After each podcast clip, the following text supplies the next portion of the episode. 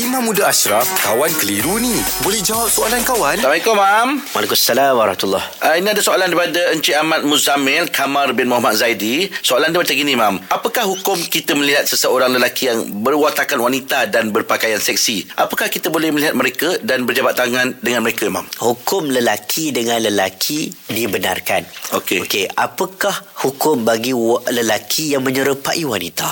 Uh-huh. Okey, lelaki yang menyerupai wanita hukum dia tertakluk kepada lelaki, kepada asalnya. Uh-uh. Okey, walaupun dia pakai pakai wanita, walaupun dia ada buat sutikan-sutikan tertentu okay. berperwatakan wanita, hukum tetap Lelaki. kembali lelaki. kepada lelaki. Mm-mm. Uh-uh. Sebagai contoh kalau dia meninggal dunia dia disempurnakan jenazahnya oleh orang lelaki.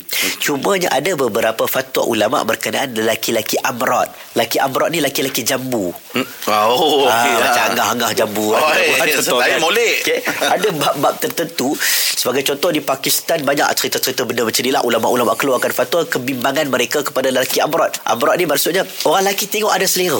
Oh. Na'udzubillah bizalik lah Kena tengok nampak macam perempuan comel-comel kan? Jambu. Nampak jambu-jambu lah. Orang Pakistan contoh Jadi orang India ni kan contohnya uh, Ulama-ulama mereka Sampai pakai ada janggut Ya. Tiba-tiba ada yang uh, jambu bersih elok uh, Jadi ada sebahagian ulama Yang mana melarang Antaranya tidur bersama Oh, Ha, Kalau kita yelah. kata oh, dia, dia lelaki je Ha-ha. kan?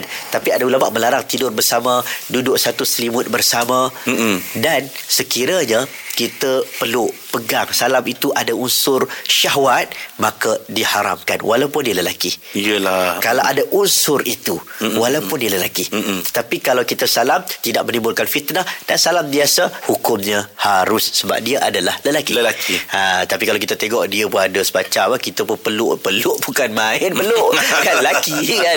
kan. Sekarang geram lagi. Lain macam tu kan. Itu tak dibenarkan. Okey, Mam. Terima kasih, Mam.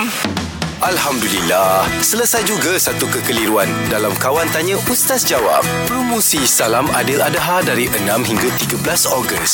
Dapatkan rebat RM50 dan diskaun hingga 50%. Layari sitikadijah.com sekarang. Salam Adil Adha daripada Siti Khadijah. Lambang Cinta Abadi.